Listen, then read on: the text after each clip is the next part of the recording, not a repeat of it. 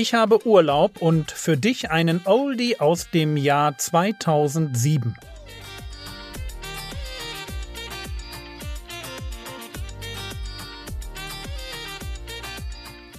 Theologie, die dich im Glauben wachsen lässt, nachfolge praktisch dein geistlicher Impuls für den Tag.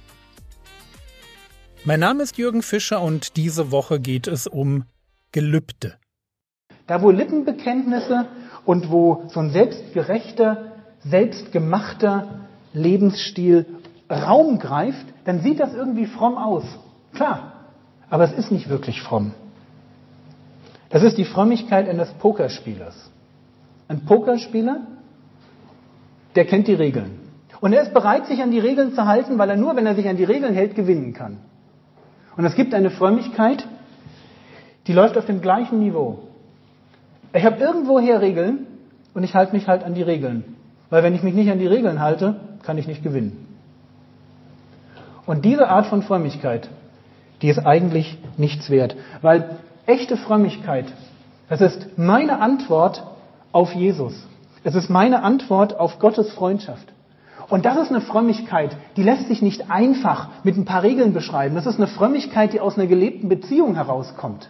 Das ist eine Frömmigkeit, die sich entwickeln will, wo in dem Maß die Beziehung wächst, meine Frömmigkeit anders wird, wo ich vielleicht mit ein paar Regeln anfange, weil das am Anfang gut ist, aber wo aus der Beziehung Dynamik entsteht. Wie bei einer Ehe. Ja, ich sage einem jungen Ehepaar, also lieber Jürgen, liebe Antje, achtet drauf, einmal die Woche ein Eheabend. Kann ich euch dringendst empfehlen. Einfach mal abschalten. Und, und noch fünf andere schöne Regeln. Ja, wenn die sagen, diese Regeln ist alles, was unsere Ehe ausmacht. Entschuldigung, das ist ein Ansatzpunkt, das ist ein Startpunkt, um zu erleben, wie gut das ist. Und dann kann man wachsen, dann kann da Dynamik, da kann da organisch etwas entstehen, da, da kommt man aufeinander zu und, und dann merkt man plötzlich, na, ein Eheabend ist viel zu wenig, ich brauche zwei. Oder vielleicht auch mal, ach so, das mit den Eheabenden, weißt du, ähm, lass uns mal lieber das so und so. Da, da entsteht was. Man fängt mit einer Struktur an, aber man bleibt da nicht stehen. Und das ist das, wenn ich sage, Frömmigkeit, die, die nur von Regeln geprägt ist, die braucht Jesus nicht. Der reicht Kirche. Jetzt nicht eine bestimmte Kirche, sondern Kirche als, als die Idee, dass eine Summe von Regeln und Systemen, nach denen ich mein Leben strukturiere, mich zum Christen macht. Ich bin ja so groß geworden. Ein Christ ist einer, der regelmäßig in die Kirche geht. Ein Christ ist einer, der konfirmiert wird. Ein Christ ist einer, der bestimmte Dinge tut. Wisst ihr, welche Frage ich mir nie gestellt habe? Warum? Bitte schön, warum? Ich saß da auf meiner kalten Kirchenbank, die war noch hart, habe die Orgel gehört, habe Lieder gesungen, die ich nicht verstanden habe und dachte mir, das ist halt jetzt Gottesdienst. Aber warum? Was bringt das für, für meine Beziehung? Die Frage war irgendwie, die, ich weiß nicht, ob die jemand sich da in dem Haus gestellt hat.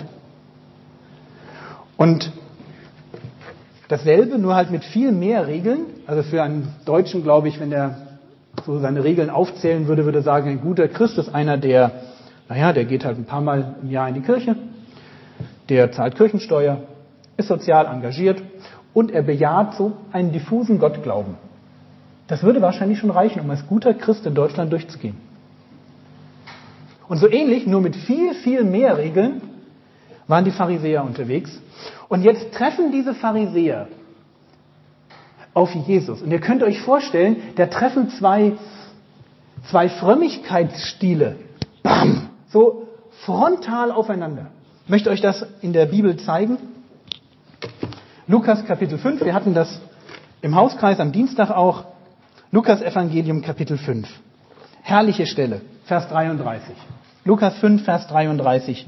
Sie aber sprachen zu ihm, sie, das sind die Pharisäer und die Gesetzesgelehrten, sie aber sprachen zu ihm, das ist Jesus, warum fasten die Jünger des Johannes oft und verrichten Gebete?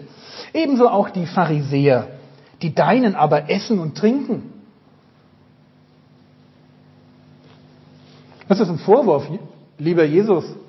Deine Jünger sind viel zu lax. Die halten sich nicht an die religiösen Gepflogenheiten. Die nehmen ihren Glauben nicht wirklich ernst. Die machen nicht das, was richtige Jünger machen. Die sitzen hier mit den Zöllnern und den Sündern. Die haben Party über Party, immer wieder Party. Sag mal, macht ihr nichts anderes als Party? Glaube hat mit Verzicht zu tun und mit Regeln und dass man sich an was hält.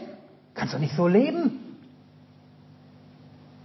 Finde ich toll, ja? Da, da kommt dieser Frömmigkeitsstil, ein guter, ein frommer, der muss so und so sein. Und wenn er irgendwann mal ein bisschen anders ist, dann ist er nicht mehr fromm. Und jetzt kommt Jesus. Hört euch das an, Vers 34. Jesus aber sprach zu ihnen, ihr könnt doch nicht die Hochzeitsgäste fasten lassen, während der Bräutigam bei ihnen ist. Es werden aber Tage kommen, und dann, wenn der Bräutigam von ihnen weggenommen sein wird, in jenen Tagen werden sie fasten. Hier wird das Thema Frömmigkeit mal am Beispiel von Fasten, wir könnten das auf jeden anderen Ausdruck von Frömmigkeit, Gebet, Bibellese und so weiter übertragen. Hier wird, hier wird von Jesus ein Doppeltes gesagt. Erstens, Fasten ist gut und richtig. Und zweitens, Fasten um des Fastens willen ist einfach Unsinn. Fasten ist ein Ausdruck von Ernsthaftigkeit. Wir werden uns darüber nächste Woche unterhalten. Aber ein Fasten braucht Anliegen. Wenn die Pharisäer hier auftreten und Jesus begegnen, wem begegnen sie eigentlich? Sie begegnen dem Gottkönig, der, wenn ich die anderen Geschichten davor einfach mal heranziehe, eben zeigt, dass er der Herr über die Schöpfung ist, dass er Aussätzige reinigen kann, dass er Sünde vergeben kann, dass er Zöllner und Sünder zur Bekehrung führt. Und wenn das passiert, dann bricht in diesem Moment Reich Gottes, da bricht Ewigkeit in die Zeit hinein. Das sind wunderbare Sachen, das ist einfach nur schön in diesem Moment. Die Jünger schauen auf Tage und Wochen zurück, wo jeden Tag Leute geheilt werden, jeden Tag Leute zum Glauben kommen, jeden Tag Wunder passieren. Und jetzt sagt Jesus, was ist denn vergleichbar damit? Doch eigentlich nur eine Hochzeit. Das, was im Moment passiert, ist so schön wie eine Hochzeit. Und könnt ihr euch vorstellen, dass man bei einer Hochzeit den Gästen am Eingang sagt, also hier gibt's nichts zu essen, jetzt wollen wir alle schön traurig sein? Ja, ich wäre wär, wär umgekehrt, wenn das hier bei eurem blauen Ding da so gewesen wäre. Ja, blauer, wie hieß das? Blauer? Hä? Blauart. Blauart, okay, ja. Wenn eine Hochzeit ist, wird gefeiert. Es ist einfach unpassend, wenn eine Hochzeit ist, nicht zu feiern. Aber auch die Seite betont Jesus. Der König wird verworfen werden. Die Jünger des Messias werden verfolgte Christen werden. Diese Freude, die sie hier haben, wird ein Ende finden. Und dann ist Jesus sich ganz klar, wenn das soweit ist, dann werden sie fasten. Sie werden fasten, weil es dann passt. Merkt ihr, auf der einen Seite eine oberflächliche Frömmigkeit der Pharisäer, die sich mit, mit Regeln, wo keiner so richtig checkt, warum es die gibt, zufrieden gibt. Und solange ich meine Regeln halte, ist alles gut. Ich bete, weil wir kommen ja vom Gebet und nicht vom Fasten, ich bete, weil ich muss, weil ich mich gezwungen fühle. Und jetzt ein Jesus, der sagt, echte Frömmigkeit ist Ausdruck meiner persönlichen, intimen, gelebten Beziehung mit dem auferstandenen Herrn. Das mag ein Tick komplizierter sein, Regeln sind viel einfacher. Das ist ein Grund, was auch für den Islam so also attraktiv. Ja, du hast einen ganz kleinen Set an Regeln, die sind zwar am Anfang ein bisschen komplex zu lernen, aber es ist trotzdem, es ist überschaubar. Und jetzt kommt einer und sagt, ich suche nicht Regeln, ich suche Beziehung. Ich meine das wirklich ernst. Ich will dich als Mensch und ich möchte, dass wir in eine Beziehung kommen, die einzigartig ist.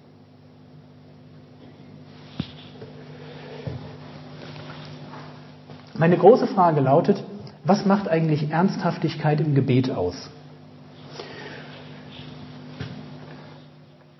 Und die Antwort, die erste Antwort dazu lautet, meine, meine Grundhaltung, die muss stimmen.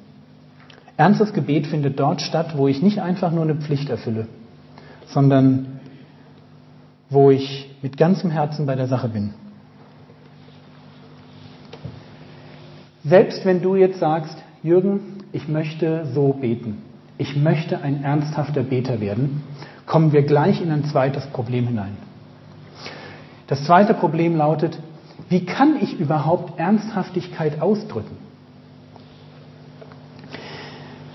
Wenn zwei Menschen es ernst miteinander meinen, dann ist das etwas, wo man investiert. Und ich denke, so ist es hier auch.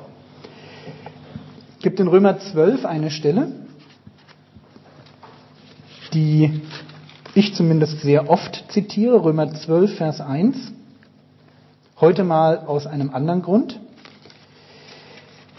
Römer 12, Vers 1. Ich ermahne euch nun, Brüder, durch die Erbarmungen Gottes eure Leiber darzustellen als ein lebendiges, heiliges, Gott wohlgefälliges Opfer.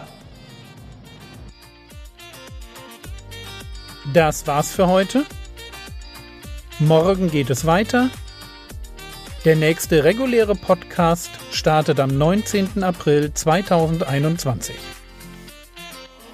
Der Herr segne dich, erfahre seine Gnade und lebe in seinem Frieden. Amen.